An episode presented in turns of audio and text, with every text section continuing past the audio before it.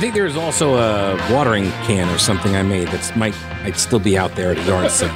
Other than that, all right. Uh, welcome back, News Talk 1110 WBT, the Pete Kaliner Show. You can email Pete at the Pete Show.com. Uh, oh, and I actually have this from Joseph. Uh, who says, Pete, at this point, they don't care if you know it's all true about Hunter. In fact, they like it. They want you to know it's true and that you're not going to do anything about it because the institutional bureaucracy is on their side and they can steal any election they need to. I hate to hear people call in and talk about the Constitution or rule of law. We're past that now. Those antiquated norms and ideas don't matter anymore. We're in banana republic territory. Well, this is look. This has always been the um, this has always been the concern that I have had when people on the left keep pushing and and you know moving us away from the norms. Um, and I keep I keep telling them you're not going to like it when people on the right abandon those norms and join you and adopt your standards. And the more people who express, like Joseph just did, the more people who express a willingness to abandon those norms and to join the enemy, the opponents on the battlefield that they are already occupying, then um, then what are you actually fighting for? That oh, we'll return to those norms after we're done. That's the idea, right? Like that would be the the argument. And this gets to the you know the axiom of you know beware when fighting monsters that you don't become one yourself. And if you have to be the monster to beat the monster, then does that create just a world of lots of monsters?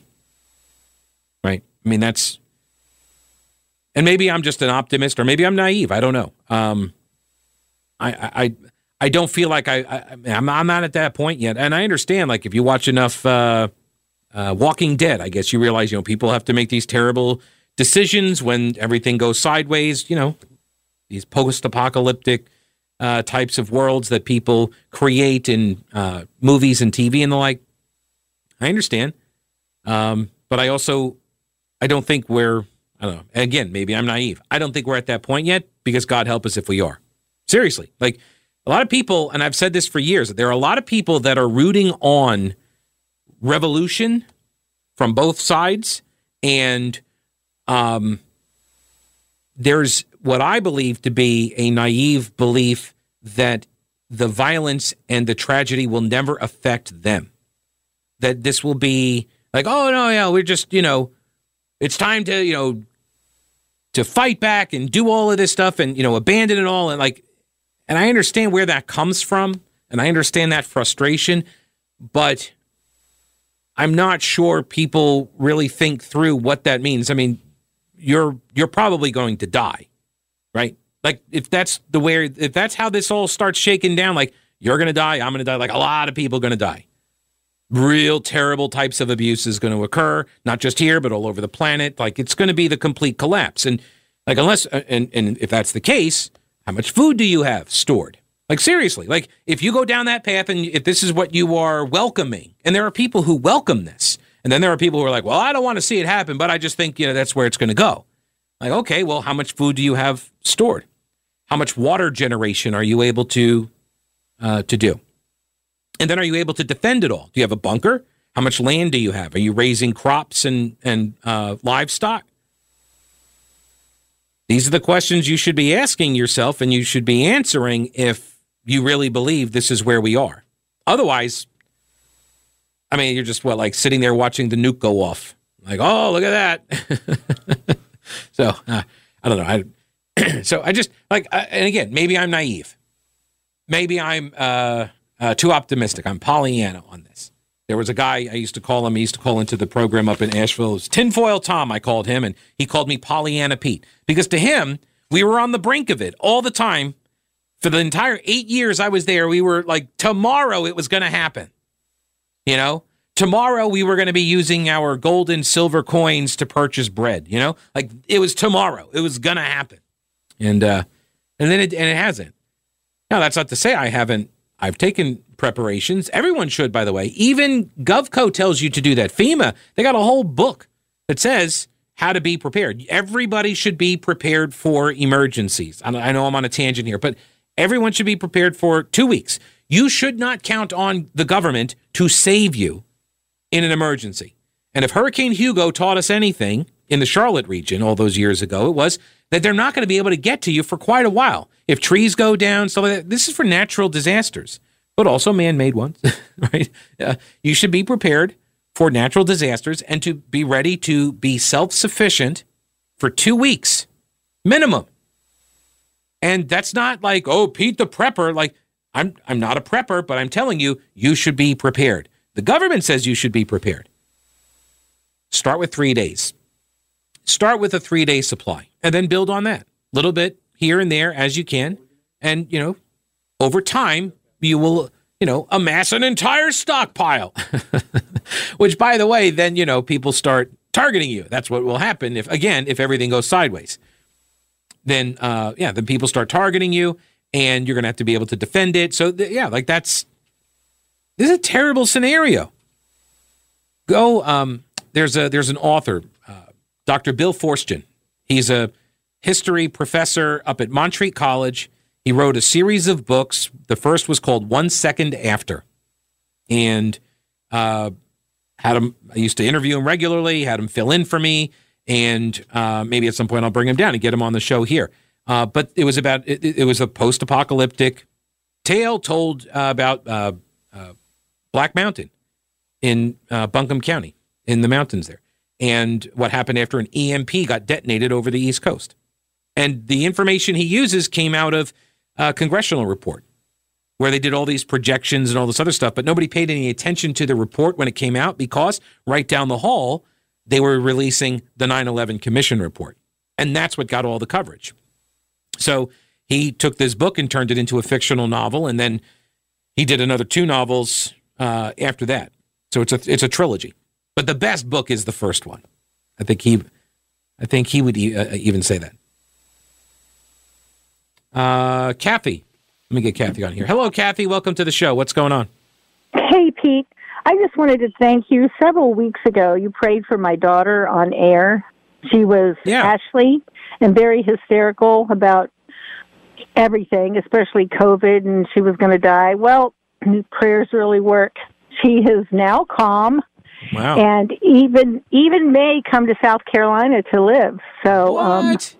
I, I feel like that is, uh, you Well, know, key to everything right now is a lot of prayer. So Good for her. you know. Good for you. And I'm sure you're happy about that. Um, yeah, it's it's a different daughter. I want to tell you, she hasn't become conservative by any means, but at least she's not out of her mind. yeah, because she was terrified of Yes. of COVID. Yeah, and and it's one of the. It, this has been one of the the biggest challenges. I think there are a lot of people, friends of ours, family members, who are uh, politically on the left, but it's really, and I don't know if that drives the. If it drives the anxiety or the anxiety is just uh, if there's some correlation there or not, I don't know. It's just it tends to be more prevalent among people on the left, and there's you know there are ways to reach people. Are you sure she's not on like some new meds or something though? No, I'm kidding. No. I'm kidding. no, she she isn't on any meds, but it seems like everyone that is left needs to be. From what I can tell, it's just uh, crazy. I uh, I asked a lady today. I said, uh, "How do you how do you like our president?" She goes, "Oh, I love him." And she goes, "But I hated the other guy." I said, "Why?" She goes, "He's he's a liar." Mm. And I said, "Joe Biden, at the very least, as a plagiarist."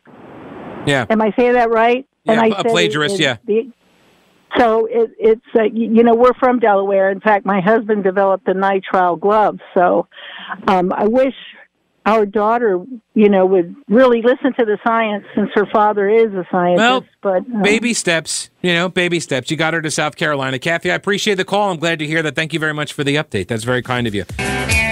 All righty, you can email me, Pete at thepetekalinershow.com. And uh, here's, a, uh, here's a message from Jim.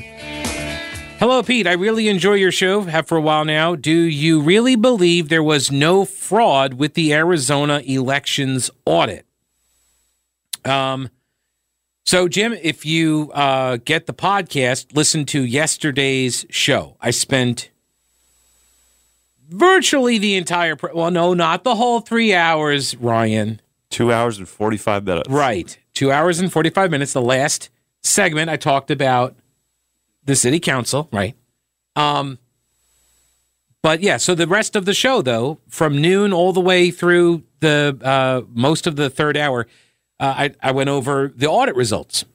So, uh, and if you need, so how you get the podcast is pretty simple. You go to your favorite podcasting platform, whatever that might be, whether it's like Google, it's uh, iTunes or Stitcher or Deezer or Podbean or whatever. They got all sorts of platforms. And uh, the easiest way, honestly, is like you can go to WBT.com. There's a drop down menu. You can do it that way, or you can go to the PeteKalinerShow.com. There's a big fat subscribe button right there. You just click on that thing, and and then you got all the platforms. And you just pick one. There's no benefit, by the way, like one over the other. Like I don't get any extra money. I don't get any money, but like I don't get anything for like presence on one platform, whether you're listening or whatever. And then it just comes to your smartphone every single day. It's super easy. It just shows up every single day. You listen, and your life is better. Um, I mean, I don't want to oversell it, but like everyone's lives, they get better when they listen to the show. So um, I went over all of the Arizona election audit stuff yesterday. Do I really do I really believe there was no fraud in the Arizona election? No, of course not, because I believe there's fraud committed in every election. It's just the numbers. I mean, seriously, you can't like look at North Carolina, right? You got 10 and a half million people, um, but you got uh, what is it, like five and a half million registered voters, something like that. You can't have millions and millions and millions of votes every single election cycle and not have some bit of fraud. There's always going to be fraud. So you try to do what you can to minimize it. Now, as far as like all of the particular allegations, because Jim goes on to say, I'm seeing info was wiped from routers, which I covered yesterday. That in itself should be fraud. No, not necessarily because the elections people say that all of that stuff was backed up. It's all it, it wasn't purged, it wasn't deleted. It was removed from the place where the auditors went to look for it. And because the Senate didn't subpoena this particular chunk of information, they didn't have access to it. But it, it does exist. It wasn't purged. So they say. Now, this stuff got referred to the Attorney General, so we'll see what happens there. Once again, like I'm I am open to being persuaded, so let me see what that investigation turns up. Um, Jim says also is WBT's WBT radio's text line the same for each of you or are there separate numbers? I can't seem to find what they are. There's only one text line and that is for Vince. He's special. We well, no, he is. Uh, but no, he, we, we don't. Uh, he's got the text line, and I think that's uh, is that out of the station or it's it's connected to the station in Greenville, I believe. Right, WRD. So I think that's why that that is the case. So no, I don't have access to the text. But you can email Pete at the Pete Kaliner Show. Dot com, or you can get me on the Twitter machine. And uh, oh, here you go. Look at this. Mass TS from SC just responded to the uh, just responded to so uh, Ryan. So like here you go, perfect example of the podcast. Uh, so after the first hour of the show, Ryan puts it together. He uploads it as a podcast, cuts out the commercial breaks, puts it up as a podcast, and now you can listen to it, and it's right there. He tweets it out, and we got a response already. So you got to uh, do. Do you feel like? I don't know, Ryan. Like you're empowered here. You're like making an impact now. You I, got. I feel. I feel validated. Validated that you got a reply. Yes. Right. And you know what the reply said? Have you, have you seen it? Yeah, I have seen it. The minute I saw where it said like the show replies, whatever, I just assumed it was just a person that has an egg as a Twitter profile pic. No, not an egg. It, not an egg. Let's see. Mass TS from SC. I don't know, but it's a big picture of a puppet face. it's a puppet. It's one of those creepy puppets. Um, and then the it's Shayla S four seven five one two four three four. Is that their phone number? Four seven five. No, it's too many digits. Okay. Their bio reads Antifa, transsexual, beautiful, diverse American from the foothills of Appalachia, now Boston, via Columbia, South Carolina, very mouthy. and this person responded to uh, your tweet of the podcast saying, Where's the outrage over Hunter Biden's business ventures in China? The same that existed with Donald Trump's accused interest in Russia. And this person from South Carolina, but now in Boston, says, You know, Hunter is not the president? Bless your heart. I think they, th- I think this person believes that that was a takedown of some kind. Right. I think they think they made They, a point. they, they feel validated on their on their end. yeah, but yeah, yeah. they totally nailed us on this one. Oh my gosh. They Hunter got- Biden isn't the president. What? I am so schooled right now. Oh my gosh. you know how Hunter is not the president. I do know that. In fact, if you listen to the link that you're responding to, I make it very clear. Correct. So you have to listen. Right. Well, I mean, that's like reading the article. That's like, I don't want to read the article. I just want to comment.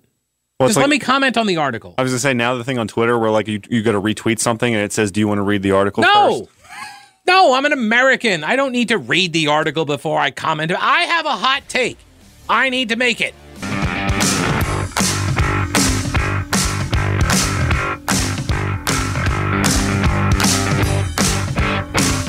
Much like when a Democrat becomes president, and all of a sudden we get the uh, the think pieces from the media about how maybe we're just ungovernable, you know.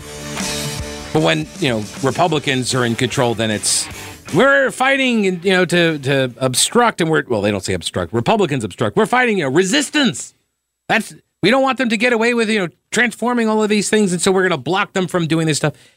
Then it's okay, but when Republicans do the same thing, they're obstructionists, and then it's like, man, maybe we just can't govern. Like it's just impossible. Nobody could do this. If Obama can't do it, nobody can, right? Like that's kind of this vein that this story at the Washington Post by Robert Barnes and Seung Min Kim uh, write called Supreme Court observers see trouble ahead as public approval of justices erodes. The Supreme Court's approval rating is plummeting. Its critics are more caustic, and justices are feeling compelled to plead the case to the public that they are judicial philosophers, not politicians in robes. See, like all of a sudden, now that there is a 5 4 more conservative block on the court, I didn't say conservative. I said more conservative because you never do know with John Roberts and to a lesser extent Kavanaugh. You just don't know with Roberts. He's all over the map. Um, and maybe he's trying to be the Anthony Kennedy here, you know, the most important vote, the swing vote, and all this.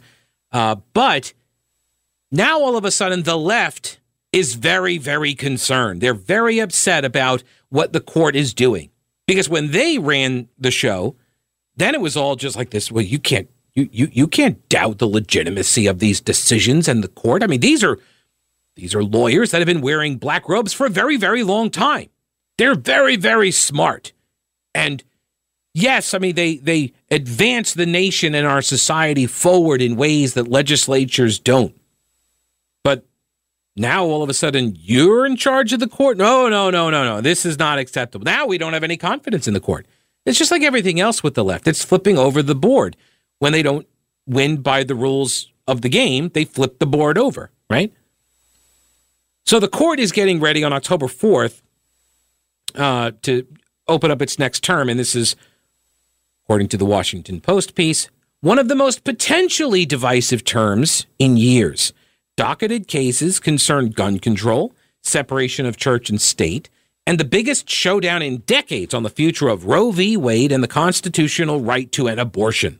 Meanwhile, a presidential commission studying the court is being bombarded with criticism from the left and occasionally the right that the justices are too political, too powerful, and serve for too long. See, all of a sudden, this is why the left is now interested in blowing up the court, right? Because when the court was doing what they wanted it to do, it was fine. But when the court ceased to be the supra super legislative body, well, now we need to pack it with more people. But don't call it packing. Packing is what the Republicans did when they merely filled vacancies, which, by the way, is not packing, it's simply filling vacancies. There's actually a term for what the Republicans did, and that is called filling vacancies. Like that's the term. We fill the vacancies. When a seat is open, you fill a vacancy. When you expand the court by adding a bunch of seats so you can then take over the court, that's called packing the court. Goes back to the FDR days when he did it to get Social Security approved and all of the other socialism and progressive policies that we are now uh, forced to live with. Um, thank you, FDR, for that. Uh, and thank you, the court, for caving to the threat that he would pack the court. And that's what they're doing now. I mean, de- like Democrats are going to Democrat. I-, I don't understand like people who are surprised by this stuff. It's not surprising. It's just now they're they're they're out in the open, which is kind of nice. That's one of the things that Trump really did well, which was to smoke them out, right? all of a sudden, like you start seeing all these people, and they're on the right. You got the people who are writing it over at Bulwark and uh, and the Dispatch, and right, like you got the people who went, you know, full on never Trump derangement syndrome kind of stuff, and uh, you know, now you can see every you see who you're around. And by the way, I also have noticed people that I thought were of a liberty mindset and have turned out not to be. Right? They are more of a I want to be in charge mindset. And liberty was the argument I was using to advance my interests, but now they actually aren't pro liberty at all. So, um, meanwhile, a presidential commission that's looking uh, at the court, this is the Court Packing Commission, they're getting criticized from the left, a little bit from the right, but mostly from the left. And this is a new position. See, this is why the article is written, is because we, we, we don't know what to do. Like the left is now attacking the Supreme Court they're trying to build momentum to pack the court, blow up the filibuster, to fundamentally transform, to borrow a phrase from former President Obama's campaign, to fundamentally transform America. This is how they intend to do it. Make us more in line with a quote, pure democracy, right? Which is four wolves and a lamb voting on dinner. That's a democracy. Good if you're the wolf, you eat, at least for the day. A Gallup poll released last week said Americans' opinions of the Supreme Court have dropped to a new low.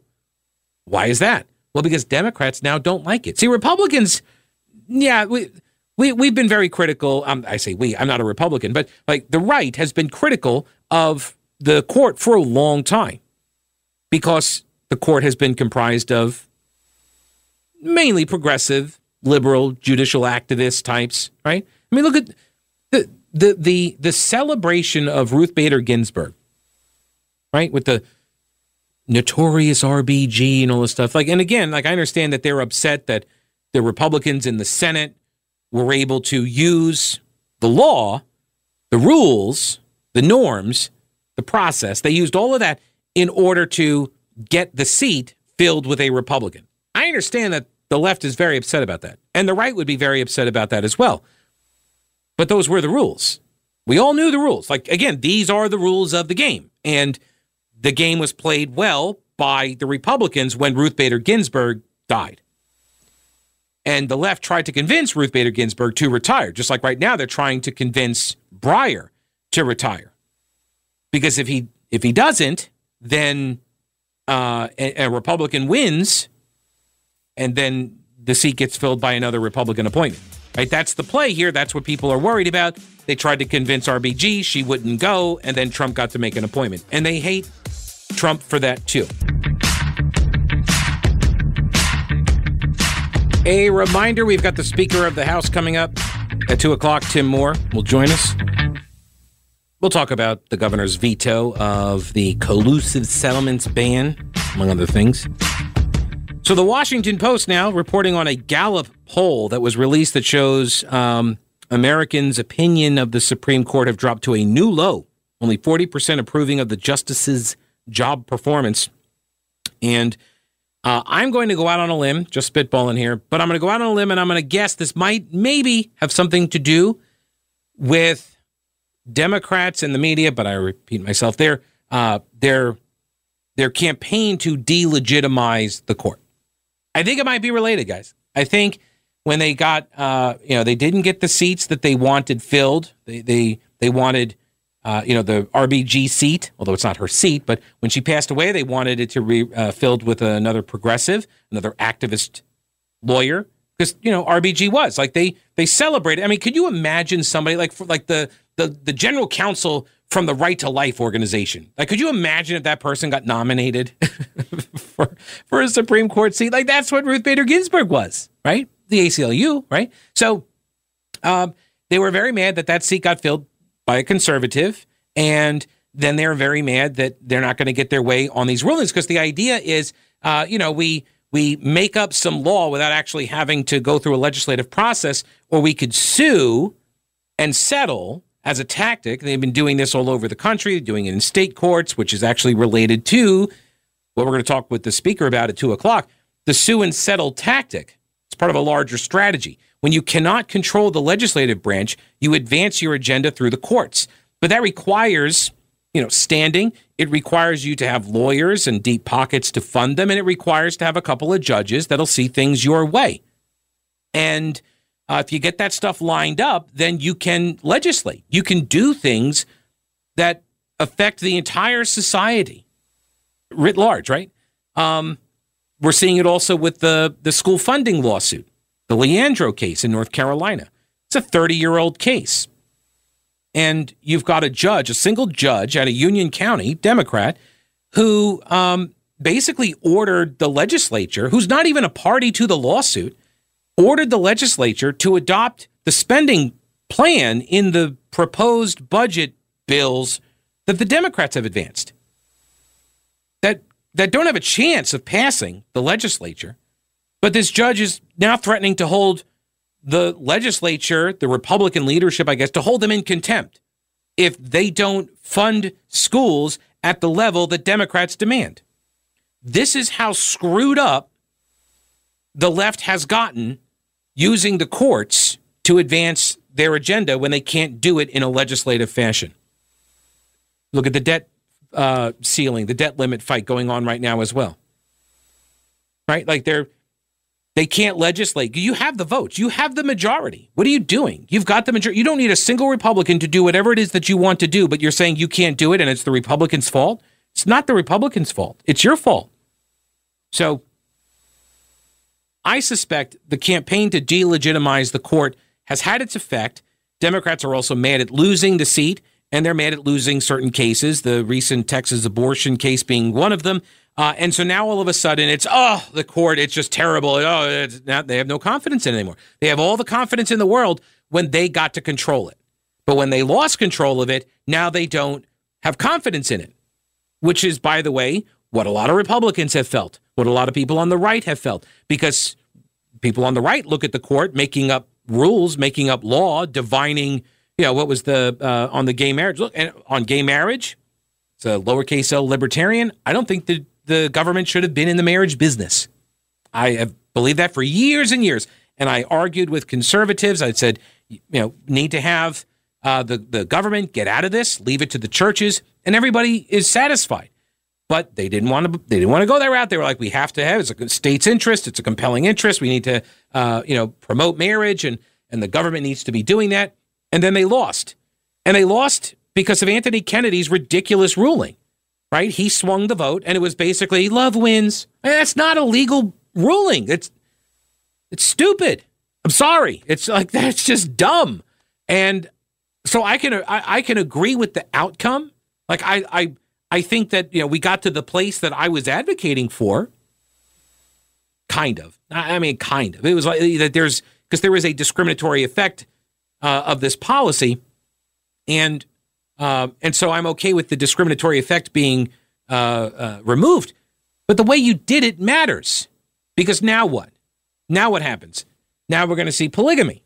Of course we are. And no, that doesn't mean we're going to see, um, you know, oh, what about marrying my dog and all that stuff? No, you got to be legal, consenting adult. Like that's, I mean, those are the standards. I assume that's still the standard. But then you had people, I remember arguing with a friend years ago after the ruling came down, and and they and I said, you know, how do you stop now uh, a polygamous couple from getting a marriage license from the state? And they said, well, that's different. I said, why? If the if the argument is love wins, then you're already you're you're blowing up the definition of marriage. And so if you're blowing it up and you're still giving the government sort of a, a, stamp of approval on the matter, then you don't get to discriminate against what types of marriages occur inside of that uh, category. You don't get to once you once you. I think uh, Rick Santorum said this. You've already opened up the uh, the word for redefinition. You don't now get to limit how it's being redefined because that would be right. That would be polyamorous phobic. I think is the term for that. I think. Um, right? Wouldn't that be bigamophobic? Be something or other? Yeah. I mean, you would be you would be phobic of some kind. You hate or you're afraid or something of yeah, like people who have like multiple wives or husbands or whatever. So this, so the right has been sort of uh, of this mind for a very long time. When the left was finding out things, just like Roe v. Wade, right? Terrible decision. Terrible decision. Those were decisions that should have been left to the state, but they inserted themselves, they got involved in it, and we've been fighting about it now for what, 47 years or whatever. And so this is the problem when you act as the philosopher king on the Supreme Court just because you got the robe. And uh, you start divining all of these things, making up stuff, and people lose confidence because you lose your own credibility. And so now the left is now arriving at this point. But of course, the left, what do they do? They're like, we need to pack the court. We need we, we, the answer to the left, to you know people who are all about growing government. The answer is never, hey, why don't we re- reduce the role of the this larger government? Why don't we reduce that? And this way we don't all have to live under these rules that we don't like, right? But rather than go that route, rather than go the limited government route, no, they go more government. They're like, no, the answer is we just need more of it with our people in charge. That's that's the solution. Which is not the solution, just spoiler alert, not the solution. Uh, all right, up next, Speaker of the House, Representative Tim Moore from Cleveland County. He will join us. We'll talk a little bit about uh, the state uh, uh, court rule. Well, it's not a court rule. It's the governor's veto of a court ruling collusive settlement deal about the election in 2020 that caused a lot of anger amongst Republicans for precisely this reason judicial activism. That's up next. Stick around.